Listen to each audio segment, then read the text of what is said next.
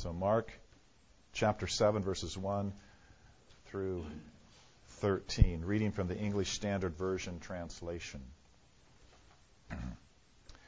Now, when the Pharisees gathered to him with some of the scribes who had come from Jerusalem, they saw that some of his disciples ate with hands that were defiled, that is, unwashed.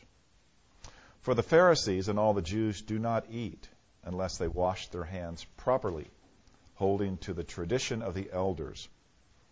And when they come from the marketplace, they do not eat unless they wash. And there are many other traditions that they observe, such as washing of cups and pots and copper vessels and dining couches. And the Pharisees and the scribes ask him, Why do your disciples not walk according to the tradition of the elders, but eat with defiled hands?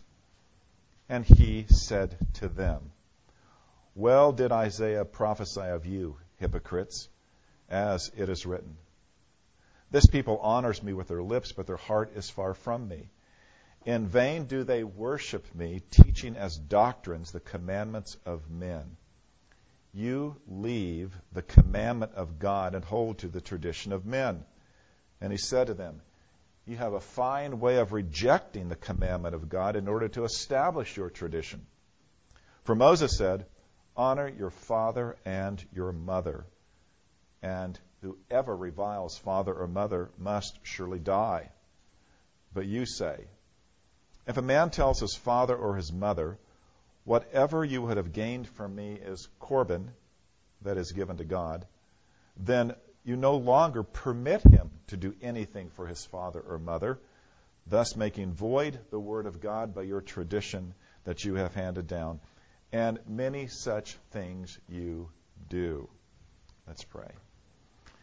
Father, even as we have just sung in this previous hymn about breaking the bread of life, we do pray that you would break open the Word of God to us, the true bread of life, that we may gain your truth, understand your ways, be changed and transformed, that we may live lives that, that properly reflect the gospel of our Savior, the Lord Jesus.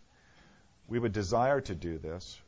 We would desire to have our, our hearts uh, uh, ever more changed, that we might be faithful disciples, that we might be those who could truly be light and salt to this generation. We ask this for the sake of the name of Jesus. Amen. Now, chapter 7 begins with another conflict that Jesus is having with the Pharisees and with the scribes.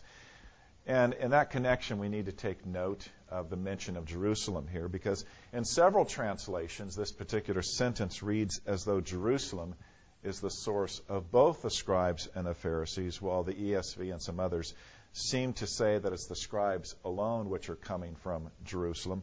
But in any case, the point is Jerusalem.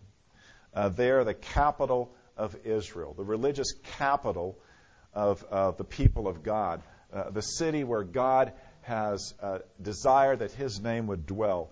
There, from out of there, comes this mission of the scribes and the Pharisees to watch Jesus, to see everything he's doing with the intention of trying to find some way to destroy him. Isn't that ironic? Now, on this current occasion, uh, we see this hostile group noticing as they're watching Jesus and his disciples that some of the disciples are eating with unwashed hands, uh, meaning to them that their hands were defiled. And as Mark explains in verses 3 and 4, all of the Jews followed this tradition, this tradition of the elders, uh, to make sure that they would do this ceremonial washing of the hands before eating and also every time they came from the marketplace. And further, the ceremonial washing, including things like washing cups, washing pots, washing copper vessels, and even doing a ceremonial washing of their dining couches. I don't know exactly what dining couches are. If you've ever seen Leonardo da Vinci's The Last Supper, they're all standing on one side of the table as if a photograph is being taken. You don't see any dining couches. So apparently, at the time of the Renaissance, they didn't know what dining couches were. But when you read the New Testament, you see again and again that they often reclined to eat. So dining couches were not like our kitchen table and chairs. They were, in fact, some kind of couch like thing that people actually would recline upon as they would eat their meals. Difficult for us to envision, in fact, that was the case. And even these things were supposed to be given some kind of ceremonial washing before Jewish people would, would recline to eat. Now, so the question they put to Jesus is found in verse 5 when they notice the actions or the misactions of the disciples. They say, Why do your disciples not walk according to the tradition of the elders, but eat with defiled hands? Now, these traditions of the elders were man made regulations that had come from the rabbis. Uh, they had been developed to attempt to keep the people of God from breaking the law of God. And this all took place during this oral tradition period after the time of Malachi. And the design of these regulations was to put a hedge of protection around the law of God, and therefore a hedge of protection around the people of God, so that if you obeyed the man made traditions, it would make sure that you didn't violate the law of God. That was the intent. And as some commentators have noted, the, the design or the purpose or the intent looked good. Let's make up some rules so that if people follow these rules precisely, they will never break God's law. But the effect, in fact, did not protect God's law, and the effect did not protect God's people, because here's what happened with these man made laws. The Mishnah, which is a collection of Jewish traditions, and we find this in the Talmud, this is what it says concerning this process of the oral tradition, the tradition of the elders. It is a greater offense to teach anything contrary to the voice of the rabbis than to contradict Scripture itself. In other words, the traditions of the rabbis, the man made traditions of the elders, had come to stand as more authoritative than the Word of God. And so Jesus brings the judgment of Scripture against the scribes and the Pharisees. He says that they are hypocrites who fulfill the judgment of the prophecy of Isaiah. This people honors me with their lips. This people honors me with their lips, but their heart is far from me. In vain do they worship me, teaching as doctrines the commandments of men. So, Jesus says, their worship is vain, it is useless. They have violated the true obedience of God, things which God has commanded. They have used their own traditions to actually nullify the very word of God. So the teaching of this passage is focused on, on, on Jesus judging and condemning this mishandling of the very Word of God. Uh, so that these rules, he's judging the fact that these rules, uh, the rabbinic understanding, the traditions, which are of human origin, have come to rank ahead of the divine authority of the Word of God. In other words, we have a very significant example here, a very bad example of what Christians are never supposed to do. Uh, we have the example of religious leadership nullifying the real authority, the real intent of the Word of God by their man made commandments.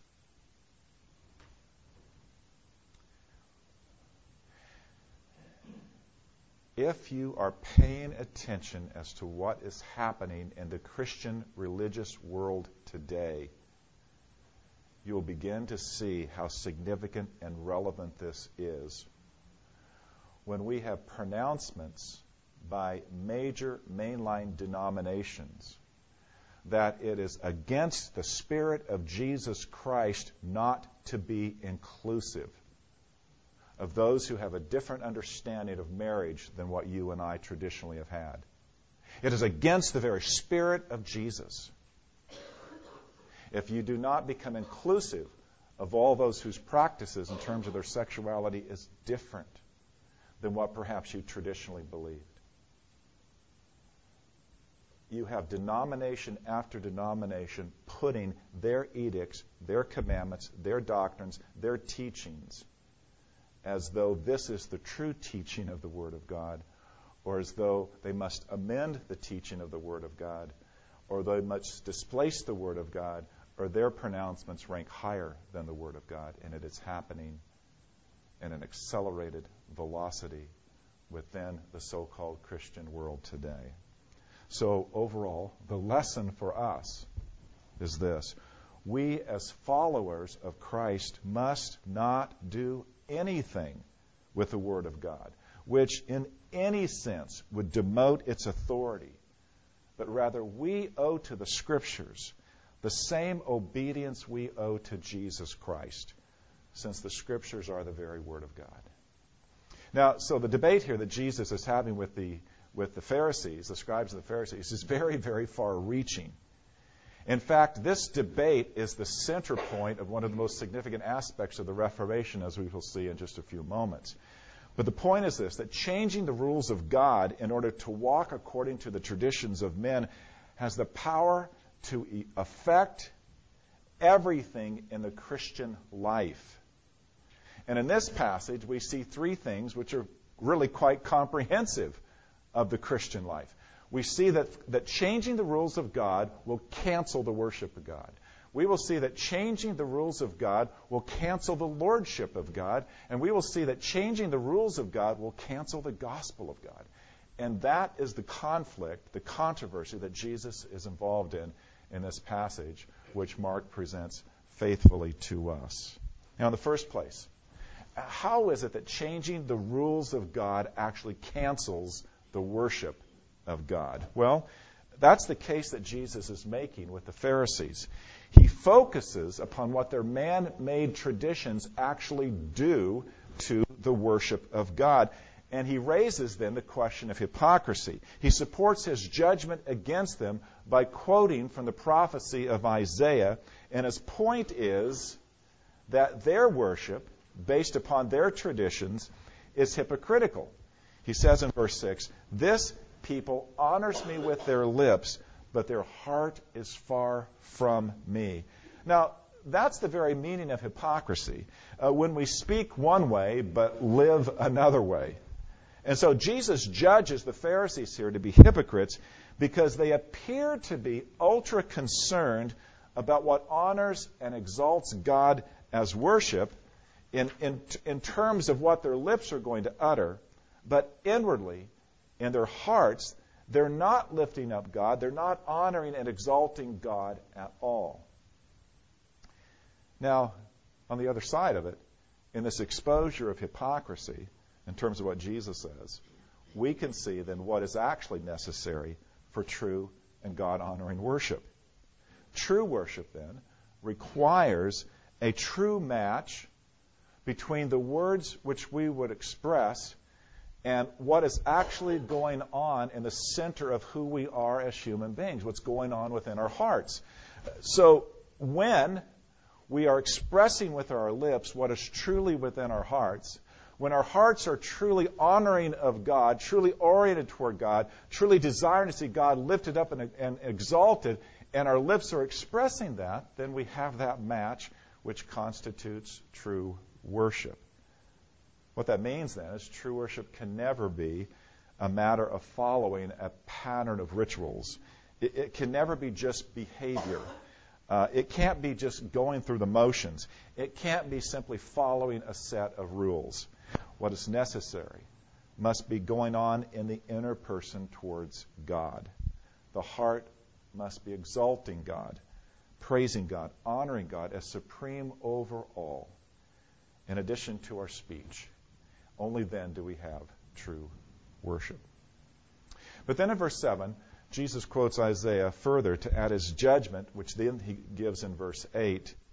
You leave the commandment of God and hold to the tradition of men. Now, in this judgment, Jesus is laying down a fundamental principle about genuine worship. In essence, he's saying this You are not supposed to leave the commandment of God in order to follow the tradition of men, because it is in Scripture alone where we have what rightly regulates, what rightly legislates, and what rightly defines for us the true worship of God. In other words, that which defines godly worship is to be found in the teachings and the doctrines of God's own Word and never in the inventions or the traditions or the commandments of human beings. Now, before we get into how this is articulated by Calvin at the time of the Reformation, I want you to stop and pause and think about this for a moment. The evangelical church of the last 30 years, the last three decades, has been all about innovations in worship. Worship has been designed to be seeker sensitive. Worship has been designed to be consumer oriented. Worship has been designed to be that which is entertaining of people, attractive to people. Worship has been designed along the lines of what is the lowest common denominator that we can drop to that can allow the, the non Christian to come in and feel comfortable. All of those innovations have been practiced by some of the largest, most notoriously famous churches in the United States. All in the name of Jesus Christ, supposedly. So I want us to pay attention to what is going on in this controversy and what Jesus has to say about worship, and then how this was articulated at the time of the Reformation, where the worship of God was crying out to be reformed because of all of the additions to worship, all of the traditions that had been added in the church as to how it was proper to worship God. So here's what Calvin says during the Reformation. He states this principle that God and God alone states what worship is very clearly in his commentary on this passage, quoting him. He says, We see the extraordinary insolence that is displayed by men as to the form and manner of worshiping God for they are perpetually contriving new modes of worship. And when anyone wishes to be thought wiser than others, he displays this ingenuity on this subject. And then in analyzing the error of man made traditions in worshiping God, Calvin goes on to say, God has laid down the manner in which he wishes that we should worship him, and has included in his law the perfection of holiness. Yet, a vast number of men, as if it were a light and trivial matter to obey God and to keep what He enjoins, collect for themselves on every hand many additions. Those who occupy places of authority bring forward their inventions for this purpose, as if they were in possession of something more perfect than the Word of God. And finally, Calvin gives Scripture's own teaching about worship in these words. This passage, the one we're looking at in Mark, this passage teaches us first that all modes of worship invented by men are displeasing to God because he chooses that he alone shall be heard in order to train and instruct us in true godliness according to his own pleasure. So, in this matter of worship, God alone is to be heard. Now, it is central to the biblical understanding of worship, just as it was stated in the Protestant Reformation under Calvin, that worship must be according to what God has commanded and God has revealed in the Scriptures. Now, this principle is so important in the Protestant and, and Reformation movement that we've actually given it a name. It is called the regulative principle of worship. The regulative principle of worship. It means that we are to worship God only as God has commanded, only as God has taught, only as, as God has instructed in His Word, not according to what we think might be more effective or more entertaining or more insightful or more relevant. We are not to invent new ways to worship God. And I will say that, that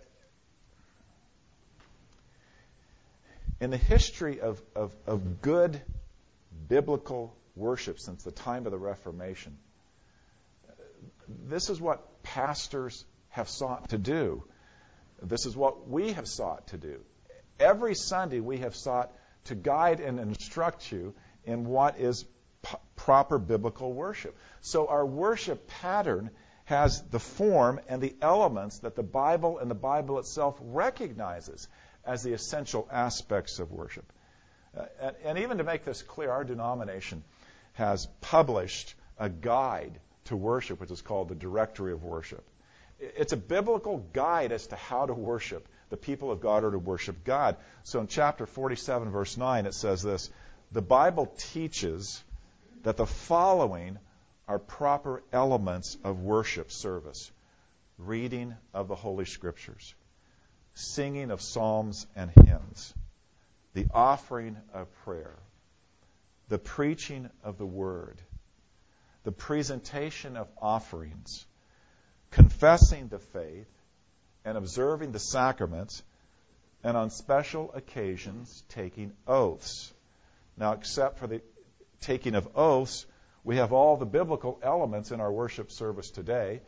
And on the 30th of April, God willing, as we uh, ordain and install new officers, they will be taking their vows, which are oaths, before God. All of this, the proper elements of worship. All of these things follow from the point that Jesus has made here, first of all. Uh, when we change the rules of God, we cancel the true worship of God and therefore we must never change the, wor- the rules of God. We must always worship God according to His rules, commandments, teachings, and guidance. We must worship God according to Scripture and Scripture alone.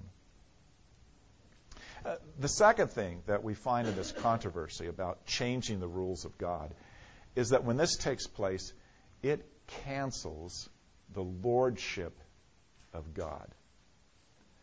Changing the rules of God is a direct attack upon God's lordship over the lives of believers, over, over our lives. Now, we've already been alerted to this. Uh, the Pharisees held the traditions to be on the same level or even higher than the scriptures themselves. We quoted from the Mishnah of that statement. It is a greater offense to teach anything contrary to the voice of the rabbis than to contradict Scripture itself. That's exactly the indictment that Calvin makes against this kind of thing when he said that those who occupy places of authority bring forward their inventions for this purpose, as if they were in possession of something more perfect than the word of the Lord. Now, that's exactly what happens. In, in creating these traditions of how to understand and obey the law of God, the rabbis invented their own rules, which they held to become, which actually in, in teaching these rules of their own, they became absolute law. And, and in the absoluteness of their expression, they ranked higher than the actual authority of the perfect Word of God. Now, the problem becomes obvious. If you and I are required to obey man made laws and traditions on the basis that this is what it means to obey God's laws, then we've actually elevated the rules of man over the rules of God. Whenever religious authorities exalt or establish or set up their rules and say, This is exactly what you must believe in order to rightly believe the Scriptures. This is exactly what you must obey in order to rightly obey God. When these things are in addition to what the Scriptures teach, not, we're not talking about that which faithfully represents what the Scripture teach.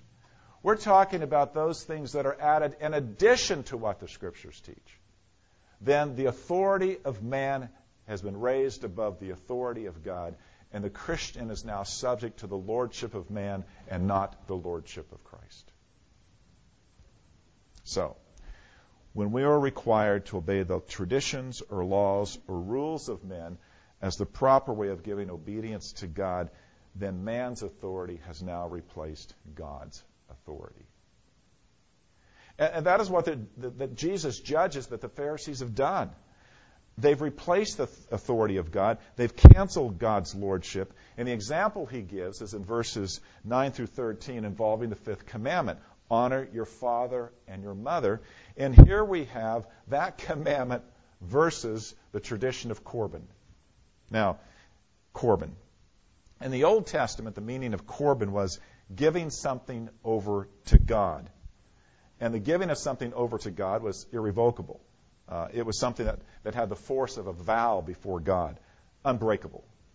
And so the tradition of the elders stated that if a man had any money or resources that he might have given to help out his parents, if instead he declared it to be Corban, then he was not permitted to do anything on behalf of his parents. Now, listen carefully. Uh, I, I, I checked this out with Alfred Edersheim. Uh, the great Jewish Christian scholar on these things. It's not as though he actually had to give Corban to God. It's not as though he actually had to give this to God so that it was no longer there for him to use. All he had to do was to declare it to be Corban. And it was still available for him to use any way he wanted to except it was Corban with respect to his parents, and he could not then use it on behalf of his parents. Corban has the meaning of banned and forbidden as well as dedicated. Forbidden to the parents, dedicated to God, but he could still use it any way he pleased to use it. So God's law requiring us to honor our parents a law so strong that if an Israelite ever reviled his parents, he was worthy of the death penalty, could be completely nullified by the traditions of men. A grown man could refuse to help out his needy parents if he simply declared that whatever I might have that might be used to help you is Corban. And according to the traditions of the elders, he was never then allowed to help out his parents in any way whatsoever. He could still use it for himself, but he could never use it for his parents. So clearly, the, the traditions of men here were canceling the lordship of God. By following a tradition of men, a person was prohibited from actually obeying the laws of God. We also see a second implication of this. Uh, the tradition of the elders having this kind of authority meant that God's rules and God's word were never really enough to guide the people of God in living their lives before God. In other words, what the tradition of elders was really proclaiming is that God's word has never been enough. Uh, God's word has always needed to be supplemented and added to by the doctrines and commandments of men. Now, we have to see that this is a genuine slam against the actual doctrine of the Word of God in terms of what the Word of God says about itself. Uh, the Word of God teaches that it is entirely sufficient for faith and practice. The Word of God is entirely sufficient for the lives that we are supposed to live before our God. The Word of God enables us to properly and in every way respect and obey the lordship of God. Well, we see this in what Paul says in 2 Timothy chapter 3 verses 16 and 17. All scripture is breathed out by God and profitable for teaching, for reproof, for correction, and for training in righteousness, that the man of God may be complete, equipped for every good work. So now think back to this. The apostle Paul was once a Pharisee meaning that as a Pharisee, he himself had been fully committed to the tradition of the elders. He had once believed and practiced uh, that thing of elevating the rules of men over the Word of God. He had practiced that idea, you know, as if the Word of God wasn't really enough. But now Paul, as an apostle, has this proper lordship of God view of the Scriptures. And since the Lord God has breathed out the Scriptures, since they are His very words, they are enough and fully sufficient and fully profitable to make the man of God, as Paul quotes it, and there, the man of God is a technical term that applies to the one who is the teaching and shepherding elder within the church, or those who are. it has the power and profitability to make such men complete and equipped for every good work. So the Word of God doesn't need any extra doctrines added to it. The Word of God doesn't need any extra commandments added to it. It is entirely sufficient to accomplish what it's supposed to accomplish with respect to the people of God. It is entirely sufficient for faith and practice. But during the Reformation, and ever since, uh, this principle of God's lordship through the Scriptures has been attacked again and again. And it's especially under attack today when you have groups that call themselves Christian saying that in the spirit of the Scriptures or in the spirit of Christ, uh, all of you folks need to become far more inclusive of those that you will call Christians, far more inclusive of behavior that you would call Christian behavior. Uh, if, if, you're, if you're not in with it, if you're not on the side of history, if you're not moving in this direction, then the claim is made that you are, in fact, disobedient to the Spirit of Jesus Christ. You're disobedient to the best reading of the Scriptures. So, whether the commandments of men are laid down as harder rules or laid down as easier rules, less restrictive rules, more inclusive rules, their effect is to cancel the lordship of God and to replace his lordship with the lordship of men. Now, finally, out of this passage, we see that what is equally damaging to the canceling of the worship of God and the canceling of the lordship of God is that this is all to the point of canceling the gospel of God. This whole episode revolves around ceremonial washings, ceremonial defilement, what it means to be ceremonial, clean or unclean. The tradition of the elders had made this matter of hand washing such an essential part of daily living that, that all the people were doing it. And it was designed to keep the people from becoming ceremonial unclean, with the emphasis and the idea being that if you become ceremonially unclean and are doing things, you're sinning against God. Now, and because his Roman audience might not be familiar with all of these practices, Mark explains this with some additional words. He, he points out that the traditions required this proper hand washing before eating. Jesus' disciples weren't doing it. These rules involve this whole set of washings. You're supposed to cook, you're supposed to eat out of instruments, vessels that have been ceremonial cleaned. You're supposed to re- recline and eat on couches that have been ceremonially washed. All of this in order to keep yourself clean and undefiled. And if you did not keep yourself in this way clean and undefiled, you were sinning against God. So the message that the Pharisees were preaching to the Jewish people was this You must keep these traditions in order to be right with God. But also, What's implied with all of this is that the Pharisees' message was, and although all of this might be tedious, in fact, it's doable. If you're careful enough, you can do all of this. The oral tradition had set up all of these laws to protect you from disobeying the laws of God.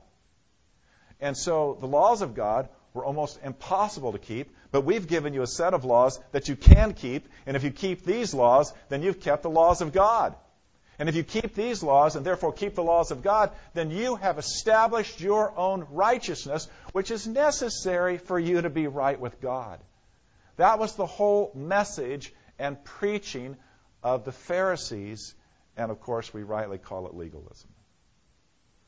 Legalism, the conviction that we as human beings can have a path of rule keeping that we can successfully perform that God will judge as counting us as righteous in His sight.